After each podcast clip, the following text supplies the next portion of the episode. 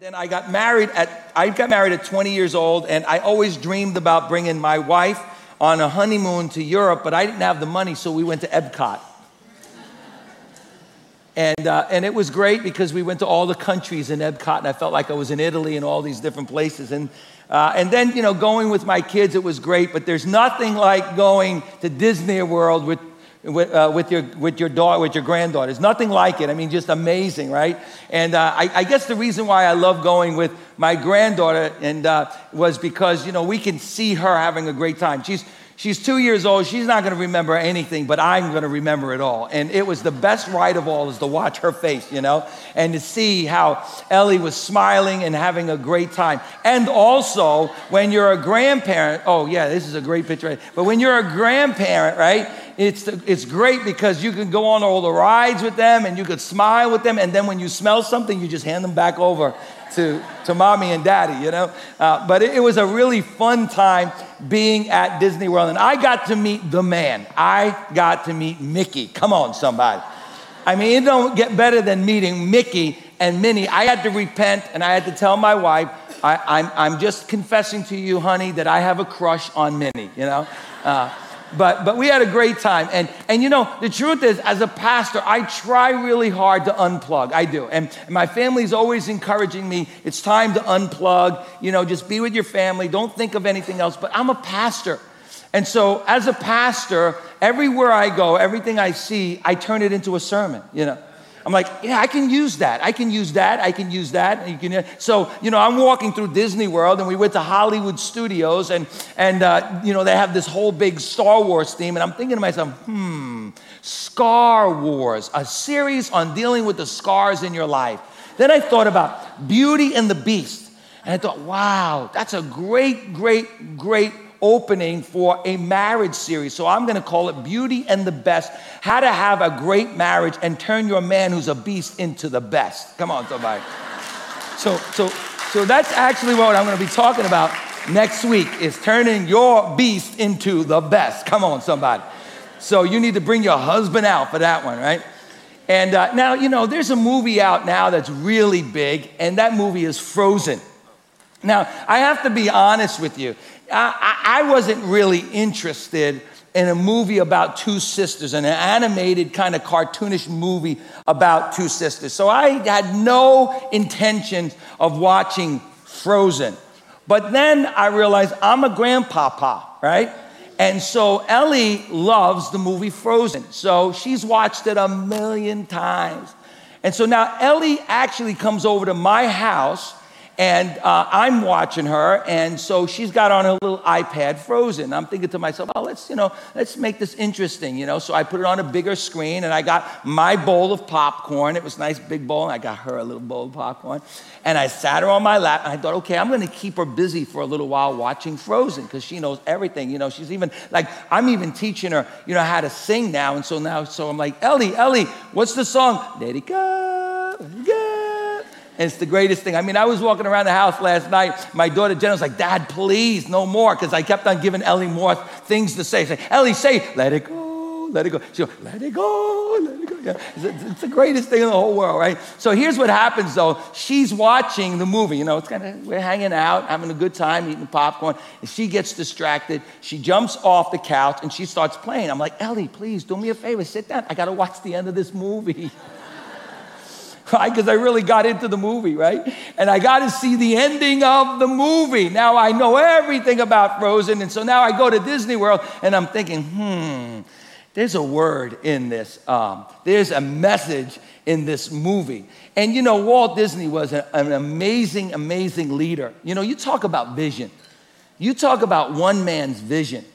I mean, this guy was brilliant. And I thought to myself, God, if I could just have a little bit of the vision that this man had, and use it for the kingdom of God. My goodness, what could we do with vision? What could one person do with the vision that God places in their heart? Because here, the truth of the matter is, is that God wants every one of us to live on mission. God wants every one of us to see ourselves as spirit filled believers doing the work of God in their life, doing what God wants them to do. So now I want to know how many of you in this room, be honest now, don't be embarrassed, Be proud. How many of you have watched the movie Frozen? Let me see your hands. Oh, awesome. How many of you have not seen the movie Frozen? Raise your hands. You need to get a life. You need, you, you, you, you need to get a life. George, have you seen the movie Frozen? Dude, you've seen it. There he is. That's, I, am telling you. This, all right, so George, you've seen the movie, the whole thing, right? Seen it all the way through. Okay, good. All right, so here's what I'm looking for, all right? I'm gonna give away a t shirt. So I need two contestants who want to, I want to see if you really know the movie Frozen. So I want you to raise your hand. I need two contestants. All right. All right. So yeah, I'll, I'll take I'll take this guy right here. I'll take this guy. Yeah, and I'll take this young lady right here. Isn't it good to sit in the front row at church? Come on. Come on. And you thought you were never going to get rewarded. But say, come on, come on up here. Come on up here. All right. All right. So, so somebody's going to get this T-shirt. All right. So here's what we're going to do. I'm going to ask you questions. And when you know the answer to this question, raise your hand and give me the, give me the answer, all right? So what's your name? Clyde. Clyde. Give it up for Clyde. Everybody give it up for Clyde. All right. And what's your name, sweetie? Celeste. Celeste. Celeste. Give it up for Celeste. All right. Whoa. All right, Celeste. Who's your favorite character in Frozen? Elsa. Elsa is her. Who's your favorite character? Olaf. Anna. You, you don't know? Did you ever watch? No, I said Jesus, Anna. man. I said Anna. Who? Anna. Who? Anna. Oh, Anna. Got it. Okay, okay, got- got it. Okay.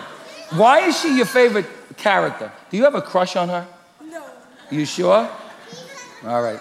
It's okay if you do. All right. I like Minnie. All right, you ready? The movie takes place in the fictional kingdom of Arendelle, where two princesses, Elsa and Anna, live. At the beginning, the two are seen in a moonlight bedroom as Anna tries to wake up her sister to play. What does Anna say that eventually gets Elsa out of bed? Do you want to play? Elsa, do you want to You- What did you say? What do you want to play? Uh, okay. What did you, what did he say? Do you want to build a snowman? Do you want to build a snowman? Is that the answer? You almost got it. You almost got it. You almost got it. Okay, okay. All right. All right. While creating a winter wonderland, George, did you know the answer to that one? No, okay. It's a good thing I didn't call you up here. While creating a winter wonderland in the castle's ballroom, Elsa accidentally shoots Anna with her magic, which causes her to fall unconscious. After Elsa wakes her parents, where do they take Anna? To like, like, where did like trolls, trolls? All right, all right, okay. So, so he's kind of like, he- he's cool. This guy is cool. He's gonna figure it out as he gets there. He's like, they, they take her like, they take her like t- until somebody starts saying the trolls, you know. Thanks. All right, I give you a point, and you get a half a point for just being cool. All right, all right, you ready? All right, number three. So it's it's two to a half. You got it? Two and a half. Two and a half. Yeah, men. Yeah. After arguing with Anna and revealing her powers to everyone. Now raise your hand. When you have the answer, raise your hand. The first one to raise their hand, I'll, I'll answer. Okay, ready? No, not now. Put your hand down. You are going to be a pastor one day. After arguing with Anna and revealing her powers to everyone, Elsa runs away into the mountains. What song does she sing as she creates a palace? Let it go. Let it go. Is that right? All right, now, dude, she's fast. All right, I'll give you a point if you could sing it. Let it go.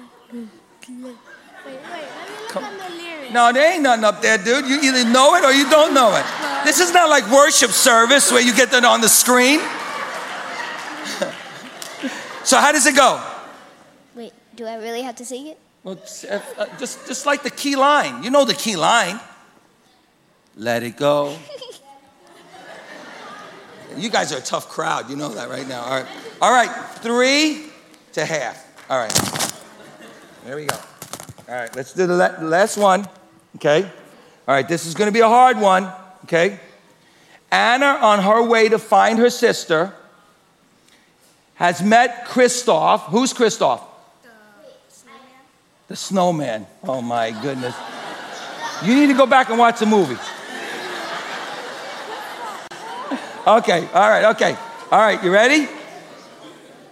And her reindeer, what's the reindeer's name? Sven, who agreed to help her get to the North Mountain where Elsa is. On their way, they meet a snowman that Elsa has created and brought to life. What is the snowman's name? Oh, he got it. He got it. He got it. He got it. All right. So we have we have three and a half against one and a half. All right. So we're gonna we're gonna give you one more, and this is double jeopardy. All right. You ready? You ready? All right. Here we go. One more. One more. Anna finally gets to Elsa and asks her to come back to Arendelle to fix what she did.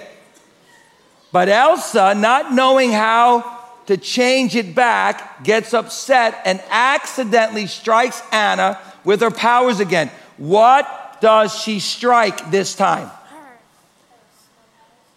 All right, all right, I give you.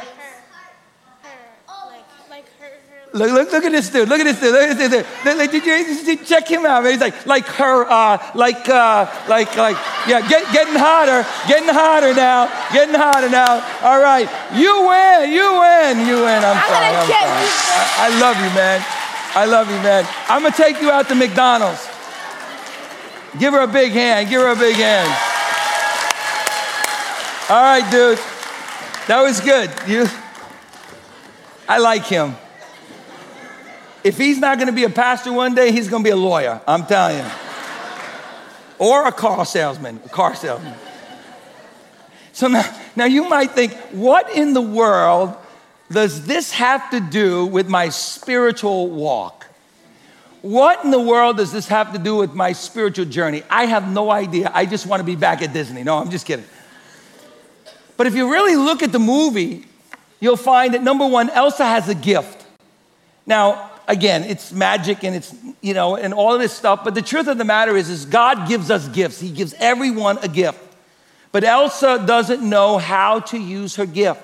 She misuses it and she makes a mistake. And her parents are really worried about Elsa that she's going to hurt somebody. So they lock her away and isolate her. Now, Elsa has all of this potential. And she's got all of this giftedness inside of her, but she's locked away and her heart becomes frozen.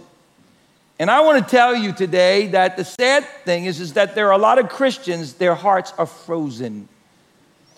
And they're not obeying what God has called them to do. I call them the chosen frozen. Because you know, we can come to church week after week after week and hear sermon after sermon after sermon. And yet, and yet we are not being obedient to fulfilling the mission and call that God has for our life. You see, we've all been called. We all have a mission. We've all been called by God to be ministers, servants of God. We've all been called to be the light to the world. We've all been called. We've all been filled with the Spirit of the living God. And that should set our hearts on fire. See, God wants us to be on fire for Him. You know, John Wesley said, Set yourself on fire and let other people watch you burn. And as Christians, we should have a heart that is set on fire with passion, that we should get up in the morning and we should believe that God has placed us where we work, that God has placed us where we are educated, that God has placed us in families, that God has placed us in people's lives so that we could actually touch their life and unfreeze their heart that has been frozen by fear and insecurity, by pain and hurt, by all the things that this world has to offer them. We have the answer. We can thaw their hearts out as the Word of God tells us that we are the light of the world and the salt of the earth. One act of kindness, one act of kindness can change a, a person's life. I believe that with all my heart. Let me tell you two stories of two people that have listened and obeyed the will of God in their life. Because you see, we get frozen and we become disobedient to the call of God, and it paralyzes us and keeps us from doing the very thing that God has called all of us to do, and that's to be servants of the Most High God. But I want to tell you two stories of two men who are, who are doing incredible things. The first story is a story that you saw on, Uh, on TV just this past week when the President of the United States was giving the State of the Union address and he pointed out a police officer who's a Christian. And this police officer got up in the morning and he must have prayed and he must have said to the Lord, Lord, use me wherever I am today. Use me to touch somebody's life. Use me to speak into somebody's life. How do we know that that, that happened? Because he was intentional, intentional about living his life on that day. And he, and, he, and he came across this young lady who was just about to shoot herself up with heroin. And he noticed that this young lady was pregnant. And she didn't know exactly how pregnant she was, but she probably was about five or six months pregnant.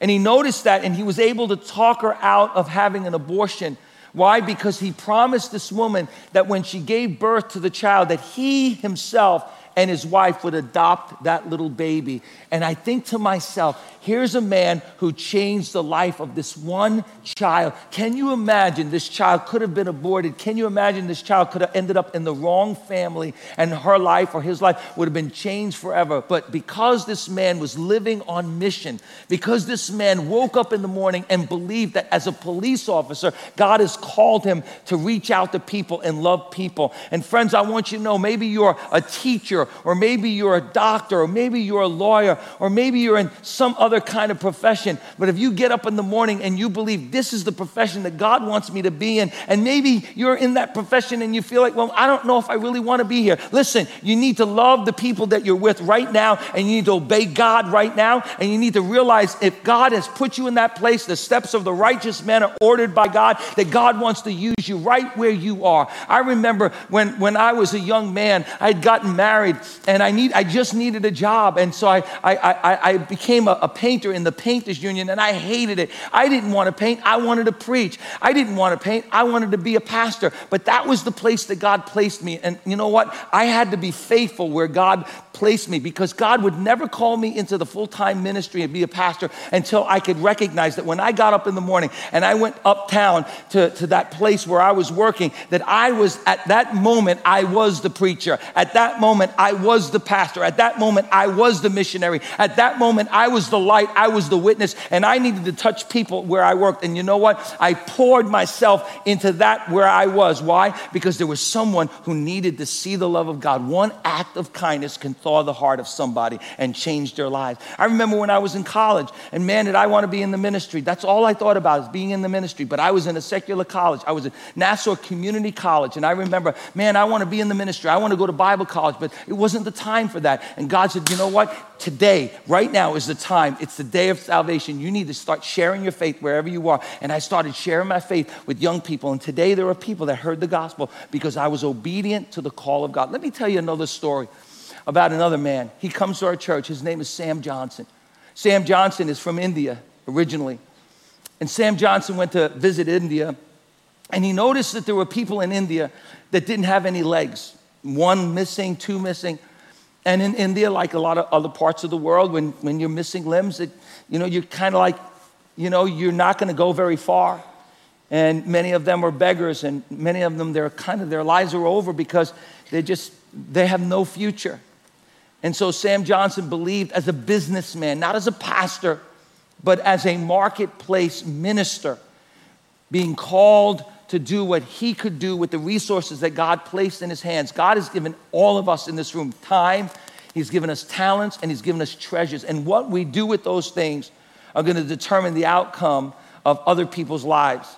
And so, Sam, on his visit to India, he noticed that there were people that didn't have limbs. And so, God put it in his heart a dream. Can you imagine if Sam Johnson said, No, I'm afraid to do this? I don't want to do this. I, I just, I just, I don't know if I can do this. It's, it's too big.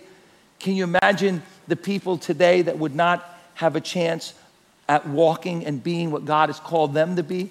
And so Sam started an organization called Life and Limbs, marketplace man. Didn't know how he was going to do it, but the first year, God put it on his heart to provide eight limbs for eight individuals. And he went to India the first year and he provided eight limbs for eight individuals, changed their entire lives. Well, he's done it for four years. And over the four years, he's provided limbs for 110 people. Come on, somebody say amen. And it's cost thousands, it's cost thousands and thousands and thousands of dollars for every person that he's provided a limb for. Listen to me, it's over 1,500 to $2,000. You do the math, over 150 to $200,000 he's had to raise, but he's believed God. And this morning, with a heart filled with compassion and joy, I saw him before the service and he, and he showed me pictures of people walking for the first time. They're walking again. They can get a job for the first time. They don't have to beg for the first time. They can, and he's changing people's lives. But what would it have been like if he was frozen in fear? I can't raise the money. Nobody's going to support this. Nobody's going to help me with this. But man, he launched out in faith and now he's making a difference in his world. God wants you to make a difference in your world. But what are the two things that keep us frozen? You know, the Bible's filled with people that froze. The rich, rich young man, he froze. When his moment, when his opportunity came to obey the Lord, he froze and he didn't obey the Lord. I wonder how many people who were following Jesus could have been Jesus' disciples, but they froze out of fear. And so there are people in the Bible that froze out of fear, others froze out of insecurity, others froze out of guilt and condemnation. Peter almost froze. It almost took him out of ministry when he failed Jesus, when he denied Jesus. The Bible says that one act of love, Jesus comes and reaches back to Peter and he thaws his heart and he goes back into ministry again. But I, I see two things that are the, the biggest culprit, the biggest giants when it comes to keep us from moving into our destiny, into the thing that God called us to do, and that's fear and insecurity. Fear and insecurity. And in the Bible, we find a story in first in, in 1 Samuel chapter 17. If you want to turn with me to 1 Samuel chapter 17, verse 1, we find a story in the Bible of people that should have known better. And I, I understand, you know, if I was in their shoes, I don't know what I would have done. But we find a story about people that, are, that should have known better. They should have been reminded of who they were. They should have understood the promises of God and they should have gone forward. But here's what the Bible says. The Bible says in 1 Samuel chapter 17, now the Philistines gathered their armies together to battle and were gathered at Sokoh, which belonged to Judah, and they encamped between Sokoh and Azekah.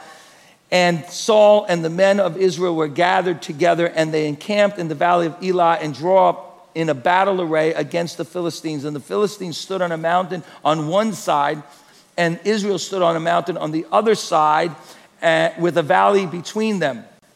And a champion went out from the camp of the Philistines named Goliath from Gath, whose height was six cubits and a span. This dude was big. And every one of us in this place is going to face a giant in our life. How many of you have had to face a giant in your life? Let me see your hands. Yeah, uh, maybe a giant, giant financial situation or a giant, uh, a giant uh, uh, physical situation in your life. Whatever it may be, all of us at one time or another in our life, we're going to face a giant situation in our life. And notice what the Bible says. And Goliath, he screamed out at the people of God and he said, I defy you and I defy the armies of the living God. Send me down a man who will fight against me. And if he wins, we will serve you. If I win, you will serve us. And notice what happens. Here's what the Bible says the Bible says, when Saul, verse 8, when Saul, verse 11, when Saul and all of Israel heard these words of the Philistines, notice what happens. They were dismayed and greatly afraid. They were dismayed and greatly afraid. Notice the two words dismayed and greatly afraid. They were frozen in their dismay and their fear. The word dismay actually means disheartened, it means demoralized. It means downcast. It means intimidated. It means depressed and distraught. They were intimidated. How many of you have ever been intimidated by the size of your giant in your life? I don't know about you, but I have. You know, every once in a while, I get intimidated by the things that I'm facing in my life as a pastor. I, I, I want to be honest with you. You know, I, I think about the building expansion program, $10 million. That intimidates me. And the enemy screams back and says, How in the world are you going to raise that kind of money? How in the world? And people are going to laugh at you if you don't make it happen, you know? But that's not my problem. The battle doesn't belong to me, it belongs to the Lord. And I've got to remind myself. Sometimes I get, I get, I get dismayed or I get afraid or I get intimidated when I say, you know what, I'm believing God. I'm believing God for great things through Hope Day. And man, God has done some incredible things through Hope Day. And I think if I would have allowed fear to grip my heart, no, there's no way in the world. There's no churches that are going to join you. There's no other churches that are going to buy into this vision. Where would we be? Seven years ago, we started with one group of people, one church, and today we can look back after seven years and we've been able to minister to 57,000 people. 57,000 people have seen the love of Jesus. Many of them have come to know Jesus as their Savior. And sometimes I got to be frank with you, it's intimidating. And I think to myself, as the enemy shouts in my face, you're going to look like a fool when you fail. You're going to look like a fool when things don't work out. See, the enemy's always shouting in your face and he's always defying uh, you and he's defying the living God and he's telling you, you can't do it. You see, those are the lies and the deceptions of the enemy. And the Bible says we are to put on the full armor of God so that we might be able to stand against the lies and schemes of the enemy. And man, he's going to scream in your face and he's going to tell you you can't do it. And he's going to scream in your face and he's going to say you're going to be a failure if you try. And if you give into that fear, if you give into the words and the voice of the enemy, then it will freeze your heart and you will become disobedient to the call of God in your life. They became dismayed intimidated, downcast, and depressed. Because that's what happens when you give into fear. You're overwhelmed with depression. It was disheartening to them, it demoralized them. And the truth is, once your confidence is gone, once your faith is gone, once your boldness is depleted, the enemy of your soul can back your heart into a corner of depression and despair. Elijah was a great man of God and he did great things for God. But he heard one bad report and he ran into the desert and he got so depressed that he wanted to die. But why did the Israelites give in to fear? I, I, suppose there are three reasons why the Israelites gave in to fear. Number one, the first reason, they're standing on the mountain, they're frozen. The enemy comes out and screams in their face, and they're just frozen. And now you see this young man, he's unfrozen. His name is David. And he runs to the line and he said, Who is this? Who is this giant, this, this enemy of Israel? Who is this uncircumcised Philistine that he should defy the armies of the living God? He was unfrozen. And everyone else was frozen, the frozen chosen. You know, people who just come to church one week after week after week, and they come and they we do this hurrah thing and we get together. God is a great God, He's a mighty God, He can do everything, and then we just go back to work and we don't live on mission. Friend, if you're not living on mission, you're out of the will of God on your life. What does it mean to live on mission? It means that you just let God use you wherever you are. And man, I hear so many incredible stories. I hear so many incredible stories of people that are living on mission. They don't have a title, they don't have a degree, they just believe that God wants to use them. People that are reaching out to people people that are doing ministry that are just amazing ministries, feeding the hungry, taking care of the poor, sharing their faith at work, you know, reaching out to people who are, or, or, people that have been cast away, people, prostitutes and, and drug addicts and all kinds of different ministries, reaching out to people. I'm thinking to myself, this is living on mission. This is the church at its finest hour. And when people are, are their hearts are frozen and where, where there's darkness all around and there's no summer, there's no spring, there are people that are on fire for God and they're bringing the light of the gospel to people and people's lives are changing one person at a time. It's a powerful thing to see that happen. But why did they give into fear? I want to suggest to you three reasons. Number one, they forgot who they were. They forgot that they were children of the Most High God. They forgot that God had called the people of Israel. God made a promise, and listen, God's a promise keeping God. God made a promise to them. They forgot who they were. They were walking in insecurity. Insecurity will strangle the mission and vision of God for your life. So you need to be reminded of who you are today. Because once you start forgetting who you are, fear will grip your soul. Who are you? Who are you? If you are a child of God, if you're in covenant relationship with God, and if you're in Christ Jesus, then you are more than a conqueror then you are a child of the living God, that you are a joint heir with Jesus Christ and an heir of God. And you've been called and you've been chosen by God.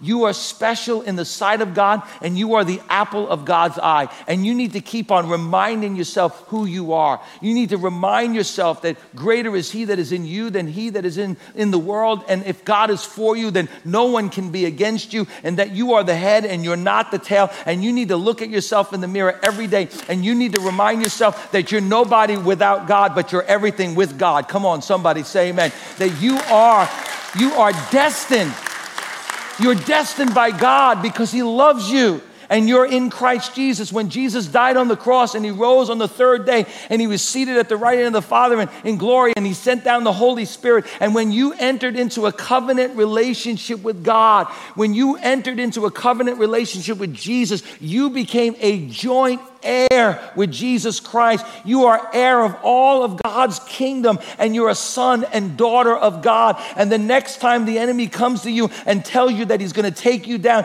you need to stare him down and say, You can try your best, but you can come to me with swords and javelins and lies and deceptions. But I come to you in the name of the Lord my God. I know who I am, I know what God has done in my life. I am a child of God, I am the head and not the tail. I'm blessed going in and I'm blessed going out. And I know that God is going to finish the work that He began in me. Why? Because number two, they forgot the promises of God. That's why I want to encourage you. I want to encourage everybody in this room that you need to read the word every, every, every day. You know, I never stop reading the word. You know, when I go on vacation, I don't stop reading the word. You know why? When I go on vacation, I don't stop praying. I needed to get up earlier in the morning. We were going to, I mean, listen, we went to Disney World from 9 in the morning, 9 o'clock.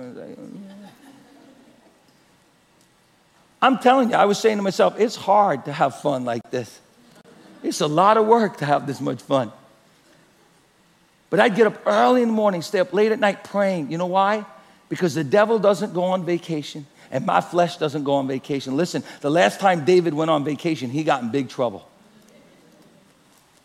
And we need to fill our hearts and our minds constantly with God's word. We need to know who we are through God's word, and we need to remember the promises of God in God's word. Because every promise is yes and amen in Christ Jesus. They forgot the promise that God had made them, that they would be the head and not the tail, that God would finish the work, that God would use the nation of Israel as a light to all the nations. They forgot. They forgot the promises of God. Let me remind you of God's promises. God promises you that if He started a work in you, He will finish the work. How can we get stuck in fear when we know that it's God's problem how He's going to get us there? That God is the one who's going to finish. He started this work of grace in our life, and He will complete the work of grace in our life. It's His job to get us to the finish line, but He will get you to the finish line. It may be hard, it may be scary, you may have to go through some tunnels. You may have to go through some fires. You may have to go through some valleys, but He's going to get you to the other side. Why? Because He promised that He'd finish the work that He began in you. He promises you and He promises me that He will supply all of our needs according to His riches and glory. That I don't know how, I don't know when, but God's going to provide everything that I need. He promised me that I that he'd give me peace. You know, I was thinking today as I was talking I was thinking about the God is series.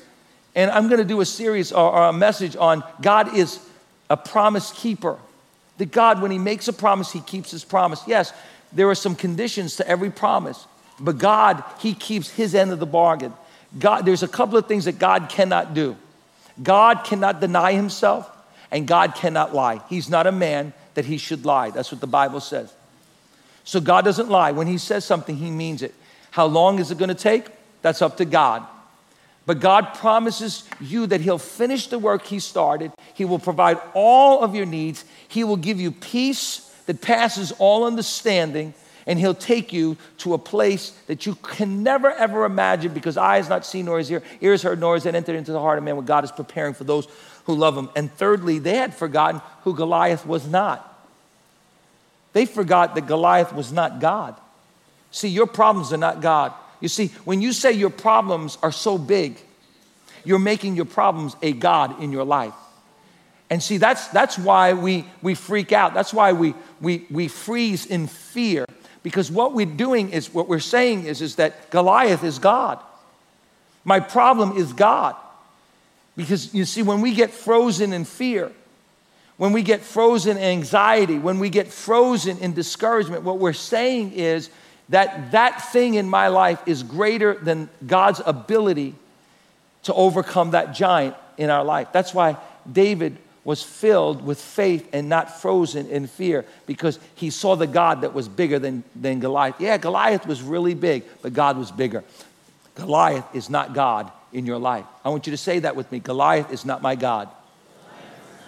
My giant problems are not my God. So, how do we deal with fear as we land this plane? I, I just want to give you a couple of steps or keys to deal with fear, real quick. I want you to write these down, and I want the worship team to come so that you can know that I'm going to get ready to close, all right? It'll make you feel better. Refuse to live in fear. Some of us, we settle down and we actually accept fear in our life as a part of who we are. But we have to refuse to live in fear. God said over and over and over. Notice God said to Joshua, notice God said to Moses, God said to the people of God over and over again, do not fear. Do not be afraid. Know what God was issuing? A command. He's not saying to you, you have an option. This is not optional for you to live in fear. He is saying, do not fear. He's commanding you, do not allow fear to grip your heart. Now, we're all gonna feel fear.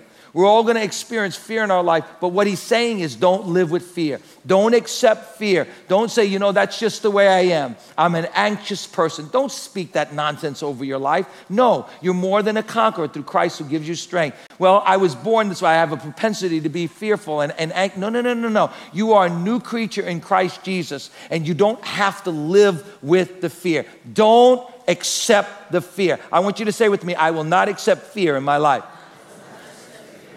Number two, the more you seek God, the more you'll be free from fear. David said, I sought the Lord and he delivered me from fear. That's powerful.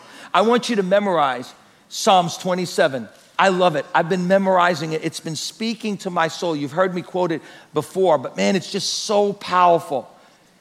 The Lord is my light and my salvation. Whom shall I fear? The Lord is the stronghold of my life. Of whom shall I be afraid? When the wicked advance against me to destroy me, it is my enemies and my foe that will be devoured or destroyed. When, even when an army besiege me, my heart will not fear. Even though war break out against me, I still will not be afraid. One thing I seek, one thing I ask, that I may dwell in the house of the Lord and to gaze upon the beauty of the Lord and to seek him in his temple. Then on the day of my trouble, he will keep me safe in his dwelling. Wow. Do you know why we give into fear? Because we're not in prayer. Because number three, prayer is the gateway to freedom from fear. You know, Paul the Apostle says that we're not to allow our hearts to be anxious, but with what? With prayer and petition and supplication. What is supplication? Please, God! Cry out to God. Tell him how you feel. With prayer, petition, supplication, and thanksgiving, make your request known. Bring it to God. I know we want to bring it to the pastor, bring it to the master. I know we want to bring it to somebody else, but bring it to Jesus first. Lay it at his feet and seek the presence of the Lord. Do not be anxious, but with prayer and petition and like, with thanksgiving.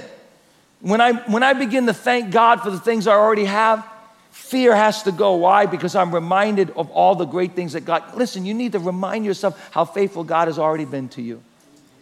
You need to start thanking God for what God has already done in your life. You need to make a list and thank God, thank God. It'll dispel fear in your life. Then the Bible tells us that we're to learn how to take every thought captive before it turns into full blown fear. 2 Corinthians 10 reminds us the weapons of our warfare, our warfare are able to bring every thought into captivity and obedience to Christ. Instead of allowing fear to reign in our minds, listen what it says Philippians chapter 4. It says, focus our mind on what is true, what is noble, what is pure, what is lovely, and what is of a good report. I want to challenge you to find people. That's why I think it's so critically important to be a part of a one group. Every one of you in this room should be a part of a one group. You should hang around people that are people of good report. Listen to me. If you hang around people that are always trying to give you a bad report, they always want to try to give you the bad news, get away from them. It's hard to soar like an eagle when you hang around turkeys. Get away, man. And hang around people that will give you a good report, that will fill your heart with faith, that will give you a good report. Shut off the TV, man. Shut off the news. Get on your face before God and let God change your perspective. He will keep you in perfect peace if you learn how to keep your mind stayed on Him. Remember, fear is not from God. Everybody say with me, fear is not from God. Thank you. That was good. That was good.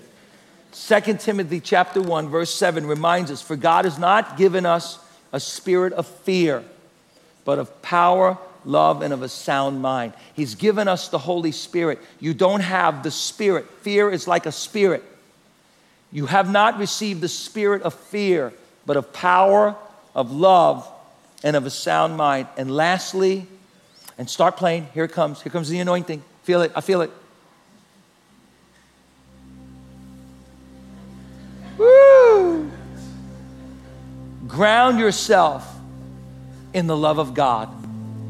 One of the most powerful things you can do is ground yourself in God's love. How did Paul deal with everything that he had to deal and face in his life? I mean, let me tell you something. We think that Paul the apostle was the spiritual giant who never had to face fear in his life, who never had to face anxiety, who never got depressed. Here's what the Bible says the Bible says Paul the apostle admitted that he got to the point in his life that he despaired life it, it's very very life itself he said i despaired it that I, that I just wanted it to be over. He says, and I had fears on the inside and I had fears from without. But how did Paul overcome his fears? Here's what the Bible says Paul was convinced of the love of God. And he finds in Romans chapter 8 the secret, the overwhelming secret to overcoming fear in his life and in our life. He said, What shall separate us from the love of God that's found in Christ Jesus? He said, There's no tribulation he said, Neither death nor height nor any other creature will be able to separate me from the love of God. When your life is rooted and grounded, look at me, when your life is rooted and grounded in God's unconditional love, then you can walk in faith and not fear. Because the Bible says perfect love casts out all fear. There is no fear in love, and perfect love casts out all fear. So, what's the end of the story? The end of the story is that Anna is stricken in her heart with Elsa's fear. You see, your fear can affect somebody else's life. And Anna's about to die. And she finds out that Hans is not the hero of the movie, but Kristoff is. And, and Kristoff, all Kristoff has to do is embrace Anna and give her a kiss, and her frozen heart will thaw out. She has a decision to make. Now, I want you to know, all of you have never watched the movie, you need to get a life. You did watch it, didn't you? You know what happened, right? And you need to watch this movie, right? And so at the end of the movie, she has a decision to make. Is she going to run to Kristoff and be saved? And is she going to prevent dying? Or is she going to run to Elsa? While now Hans wants to kill Elsa, he picks up the sword Anna stands between Hans and Elsa, and she gives her life for Elsa. Sounds a lot like the gospel. Only that's a fiction and a fairy tale. Let me tell you a true story. That's exactly what Jesus Christ did for you and I. That's why we celebrate communion, because Jesus Christ stood in our way and he took our sin and he took our pain and he took our disease and he took our future condemnation and he took it all upon himself because he loved us. Behold, what manner of love has the Father bestowed upon us that we should be called the children of God. So while it's a cute story that we see in Frozen, The truth is, let God unfreeze your heart by embracing the wonderful, true story of how Christ Jesus took upon himself your sins so that we might have eternal life. As the ushers